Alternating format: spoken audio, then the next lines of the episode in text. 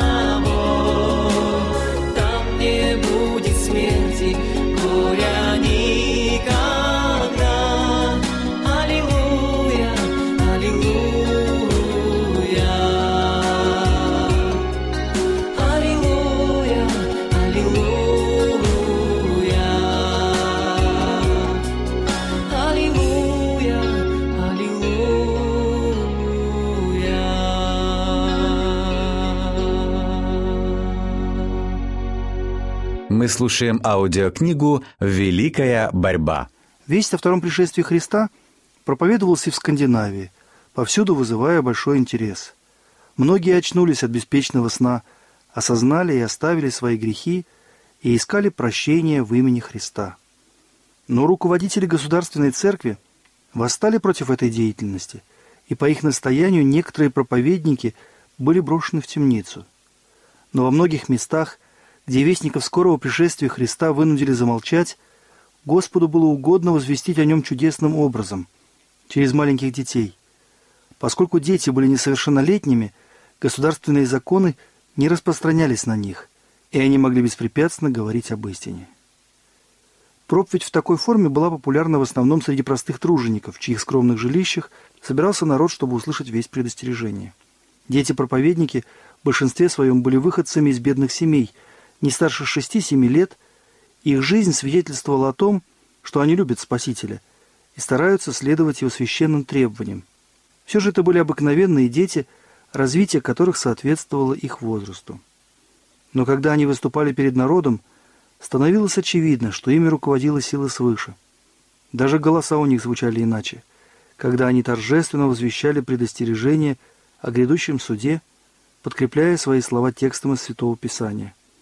«Убойтесь Бога и воздайте Ему славу, ибо наступил час суда Его».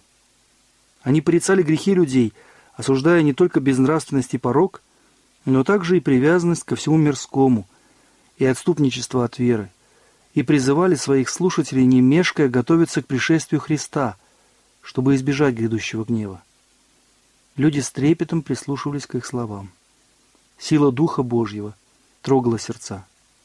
Многие с новым интересом углубились в Священное Писание. Безнравственные люди и мошенники меняли свой образ жизни, оставляли дурные привычки. И поворот к лучшему был настолько очевиден, что даже служители Государственной Церкви вынуждены были признать руку Божью в этом движении. Господу было угодно, чтобы скандинавские страны получили весть о пришествии Спасителя, и когда голос его слуг умолк, он вложил свой дух в детские уста, чтобы завершить начатую работу. Когда Иисус приближался к Иерусалиму в сопровождении ликующих людей, которые, восторженно размахивая пальмовыми ветвями, провозглашали его сыном Давидовым, завистливые фарисеи потребовали, чтобы он заставил их замолчать. Но Иисус ответил, что все происходящее является исполнением пророчеств. Если люди умолкнут, тогда камни его забьют. Народ, напуганный угрозами священников и начальников, при входе в ворота Иерусалима притих, но дети, проникнувшие во дворы храма и не ведавшие никакого страха, кричали, размахивая пальмовыми ветвями: «Осанна сыну Давидову!» Когда же фарисеи, сильно огорчившись, сказали ему: «Разве ты не слышишь, что они говорят?» Иисус ответил: «Разве вы никогда не читали, что из уст детей и грудных младенцев ты устроил себе хвалу?» Подобно тому, как Господь действовал через детей во время первого пришествия Христа, Он также привлек их и для возвещения вести о Его втором пришествии. Божье слово о том, что весть о пришествии Спасителя будет проповедана всем народам, языкам и племенам, должно исполниться. Уильяму Миллеру и его единомышленникам было поручено провозглашать эту весть в Америке. Эта страна стала центром Великого адвентистского движения. Здесь наиболее полно исполнилось пророчество первой ангельской вести. Отсюда сочинения Миллера и его сотрудников распространялись по различным странам. Куда бы ни проникали миссионеры, они повсюду несли с собой радостную весть о скором пришествии Христа. Во всех концах земного шара распространялась евангельская истина: «Убойтесь Бога и воздайте Ему славу, ибо наступил час суда Его». В умах людских глубоко укоренилось пророческое свидетельство, которое, казалось бы, указывало на пришествие Христа весной тысяча восемьсот сорок четвёртого года. Эту весть проповедники несли из одного штата в другой, повсюду вызывая самый глубокий интерес. Многие убеждались в правильности расчета пророческих периодов и, отказываясь от горделивого стремления иметь свою точку зрения, с радостью принимали истину. Некоторые служители порывались своими прежними противоречивыми взглядами и убеждениями, отказывались от жалования, оставляли приход и отправлялись проповедовать о пришествии Иисуса. Но таких служителей было немного. Большей частью эта весть распространялась простыми тружениками. Фермеры оставляли свои поля, ремесленники – инструменты, коммерсанты – торговлю, служащие – конторы, и все же проповедников было слишком мало для той грандиозной работы, которое предстояло выполнить. Жалкое состояние маловерной церкви, мир, погрязший в нечестии, все это тяжелым бременем угнетало души истинных стражей, и они добровольно переносили трудности, лишения, страдания, чтобы только призвать людей к покаянию и указать путь к спасению. Невзирая на сопротивление сатаны, работа неуклонно продвигалась вперед, и адвентистскую весть приняли многие тысячи. Повсюду раздавался голос, призывавший грешников и верующих, и неверующих сделать все возможное, чтобы избежать грядущего гнева. Подобно Иоанну Крестителю, предшественнику Христа, вестники истины занесли топор у корня дерева и настойчиво умоляли всех принести достойные плоды раскаяния.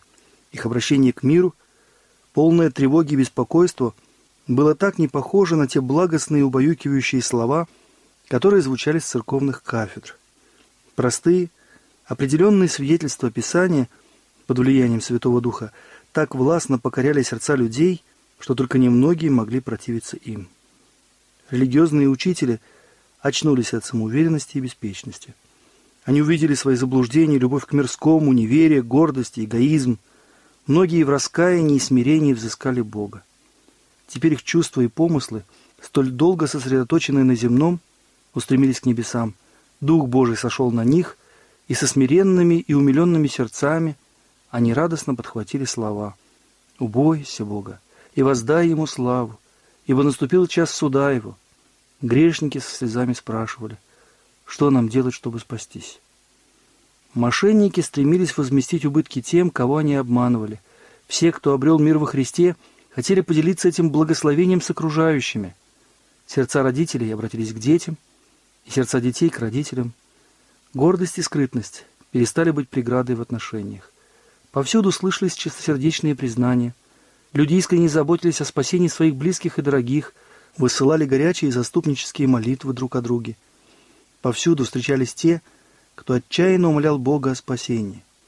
Многие проводили в молитвах целые ночи, желая увериться в том, что Господь простил их грехи. Другие молились и об обращении своих родных и соседей. Люди всех сословий стекались на собрания адвентистов. Богатые и бедные, властимущие и бесправные пламенели одним желанием – услышать учение о втором пришествии.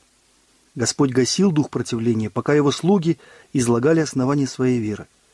Иногда Дух Божий использовал слабые и немощные орудия, давая им силу свидетельствовать о его истине. На таких собраниях всегда ощущалось присутствие святых ангелов, и ежедневно многие присоединялись к верующим. Огромные толпы людей, затаив дыхание, прислушивались к торжественным доказательствам скорого пришествия Христа. Казалось, что небо приблизилось к земле. Сила Божья зримо проявлялась и в стариках, и в молодых, и в детях.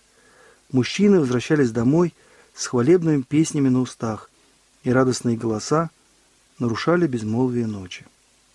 Никто из участников этих собраний никогда не сможет забыть приподнятой духовной атмосферы, царившей на них. Указание точного времени пришествия Христа вызывало большое недовольство среди всех слоев общества, начиная от церковных служителей до самых закоренелых грешников. Как точно сбылись слова пророчества.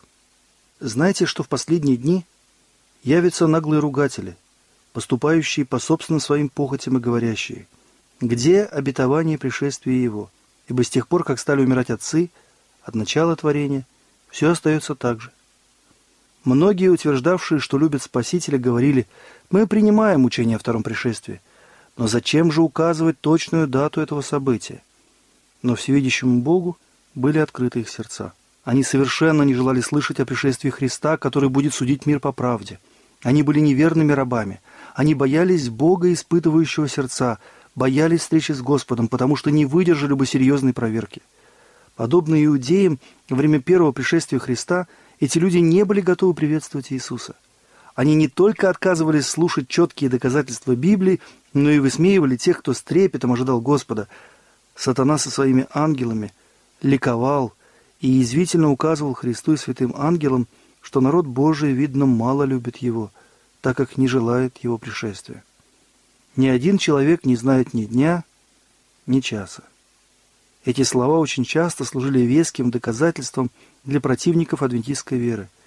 Писание так говорит: «О дне же том и часе никто не знает, ни ангелы небесные, а только Отец мой один». Евангелие от Матфея, глава двадцать четвёртая, стих тридцать шестой. Ясные и согласующиеся с Писанием объяснения этого текста давали те, кто ожидал пришествия Господа, а их противники неправильно его истолковывали. Эти слова были произнесены Христом во время памятной беседы с учениками на Елеонской горе, после того, как он в последний раз посетил храм. Ученики спросили: «Какой признак твоего пришествия и кончины века?» Иисус указал им на знамение и сказал: «Когда вы увидите все сие, знайте, что близко, при дверях». Одно высказывание Спасителя не исключает другого. Хотя ни один человек не знает ни дня, ни часа его пришествия, тем не менее мы предупреждены о признаках приближения этого события. Нам также сказано, что, пренебрегая его предостережениями, закрывая глаза на все, что указывает на близость его пришествия, мы совершаем такую же роковую ошибку, как и те люди, которые жили во дни Ноя и не желали внимать предостережению Ноя о грядущем потопе. В притче, которая записана в той же главе, противопоставляется верный и неверный слуга. Показана также и печальная участь того слуги, который сказал в сердце своем: «Не скоро придет господин мой». Эта притча ясно говорит нам, как Христос отнесется к тем, кто бодрствовал, ожидал Его и учил других о Его пришествии, и к тем, кто отрицал это. «Бодрствуйте», — говорит Он, — «блажен тот раб, которого господин его пришед найдет поступающим так. Если же не будешь бодрствовать, то я найду на тебя как тать, и ты не узнаешь, в который час найду на тебя». Павел говорит о тех, для кого явление Христа будет неожиданным. День Господень так придет, как тать ночью, ибо когда будут говорить мир и безопасность, тогда внезапно постигнет их пагуба и не избегнут. Он также обращается и к тем, кто внимателен и бодрствует. Но вы, братья, не во тьме, чтобы день застал вас как тать, ибо все вы сыны света и сыны дня. Мы не сыны ночи, не тьмы. Таким образом, мы видим, что Священное Писание никому не дает основания думать, что человек должен оставаться в неведении относительно близости пришествия Христа. Только те не хотели слушать этих объяснений, кто искал благовидного предлога, чтобы чем-то объяснить свое отвержение истины. Дерзкие насмешники и даже рукоположные служители Христа без устали повторяли: «Одни и часе том не знает никто». Когда народ пробудился и начал искать путь ко спасению, религиозные учители встали между ними и истиной, стараясь рассеять их страх ложными толкованиями Слова Божьего. Неверные стражи объединились с великим обольстителем, крича «Мир! Мир!», хотя Бог не говорит о мире. Подобно фарисеям во дни Христа, многие сами отказались войти в Царство Небесное и препятствовали желающим. Они повинны в крови этих душ. Первыми приняли эту весть самые скромные и преданные Богу члены Церкви. Те, кто самостоятельно исследовал Библию, не могли не видеть необоснованности и ошибочности общепринятых взглядов на пророчество. И там, где люди не находились под влиянием духовенства, а сами размышляли над Словом Божьим, адвентистское учение принималось, поскольку было подкреплено авторитетом Библии. Многие подвергались гонениям на своих собратьев, которые не желали слышать о пришествии. Некоторые люди, стремясь сохранить положение в церкви, помалкивали о пробудившейся надежде, но другие чувствовали, что верность Господу несовместима с сокрытием истин, которые Он доверил им. Немало людей исключили из официальных церквей только по той причине, что они выражали свою веру в пришествие Христа. Те, кто страдал за истину, утешались словами пророка: «Ваши братья, ненавидящие вас и изгоняющие вас за имя Мое, говорят: пусть явит себя в славе Господь, и мы посмотрим на веселье ваше». Но они будут постыжены. Ангелы Божьи с величайшим интересом следили за результатами этой работы. Когда церкви в основном отказались принять эту весть предостережения, ангелы с печалью закрыли свои лица. Но многие люди еще не прошли испытания адвентистской истиной. Многие были введены в заблуждение своими мужьями, женами, родителями или детьми, утверждавшими, что даже выслушивать такую ересь, какой учат адвентисты, является грехом. Ангелам было повелено тщательно наблюдать за такими душами, ибо от престола Божьего их должен был озарить другой свет. А те, кто принял весть, с нетерпением ожидали пришествия Спасителя. Указанный час приближался, к нему готовились с особой торжественностью. Они наслаждались общением с Богом, предвкушая, какой мир они будут иметь в светлом будущем. Никто из тех, кто испытал эту надежду, никогда не мог забыть тех драгоценных часов ожидания. Когда до указанного часа осталось несколько недель, многие отложили все земные дела. Верующие тщательно исследовали каждую свою мысль, каждое побуждение своего сердца, как если бы они находились на смертном одре, и только несколько часов отделяло их от вечного покоя. Никто не шил себе специальной одежды для вознесения, но все сознавали необходимость подготовить душу для встречи со Спасителем. Их белым одеянием была чистота души, освобожденная от греха искупительной кровью Христа. О, если бы дети Божьи в наше время обладали тем же желанием исследовать свое сердце, той же искренней и безусловной верой, если бы они также смиряли себя перед Богом и высылали свои моления к престолу благодати, их духовный мир был бы богаче. Но как мало молятся в наше время, как мало сокрушаются о грехах. У людей нет живой веры, а значит, нет и благодати, которая так щедро излита нашим Искупителем. Бог желал испытать свой народ. Его рука скрыла ошибку в исчислении пророческих периодов. Адвентисты не обнаружили этой ошибки, ее не смогли найти даже самые ученые их противники. Последние говорили: «Ваше исчисление пророческих периодов верно. Должно произойти какое-то великое событие, но не то, которое предсказано Миллером. Это будет не второе пришествие Христа, а обращение всего мира». Назначенное время пришло, а Христос не явился, чтобы освободить свой народ. Те, кто с искренней верой и любовью ожидали своего Спасителя, пережили горькое разочарование. Однако Бог осуществил свое намерение. Он испытал сердца тех, кто уверял, что ожидает его явления. Между ними было много и таких, которые обратились только под давлением страха, не руководствуясь высшими побуждениями. Их поверхностное обращение не произвело никакой перемены в их сердцах и жизни. Событие, которого так долго ждали, не произошло. И эти люди заявили, что не испытывают разочарования, так как никогда и не верили в пришествие Христа. Они первыми начали глумиться над скорбью искренних детей Божьих. Но Иисус и все небесное воинство с величайшей любовью и сочувствием следили за испытанными и верными, хотя и разочарованными детьми Божьими. Если бы отодвинуть завесу, разделяющую видимый и невидимый мир, тогда можно было бы видеть, как небесные ангелы плотным кольцом окружают верных детей Божьих, защищая их от стрел сатаны.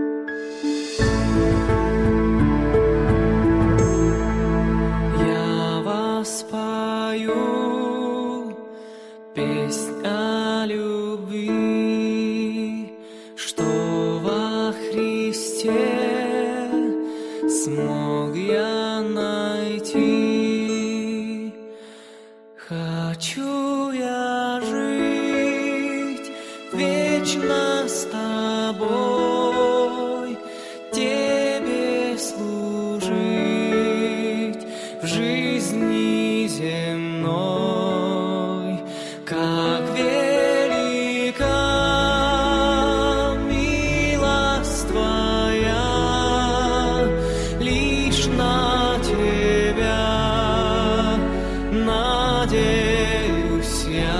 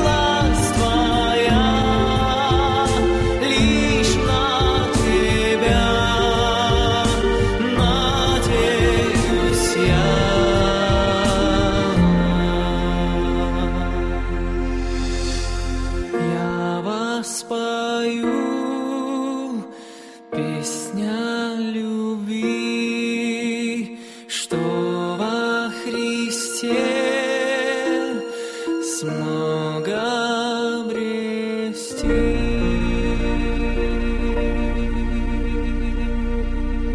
Дорогие друзья, вы можете оставить свои сообщения через WhatsApp и Viber по номеру плюс семь девятьсот пятнадцать шестьсот восемьдесят восемь семьдесят шесть ноль один или позвонить нам на бесплатную линию, которая работает на территории Российской Федерации. Номер восемь восемьсот сто ровно восемнадцать сорок четыре. восемь восемьсот сто ровно восемнадцать сорок четыре.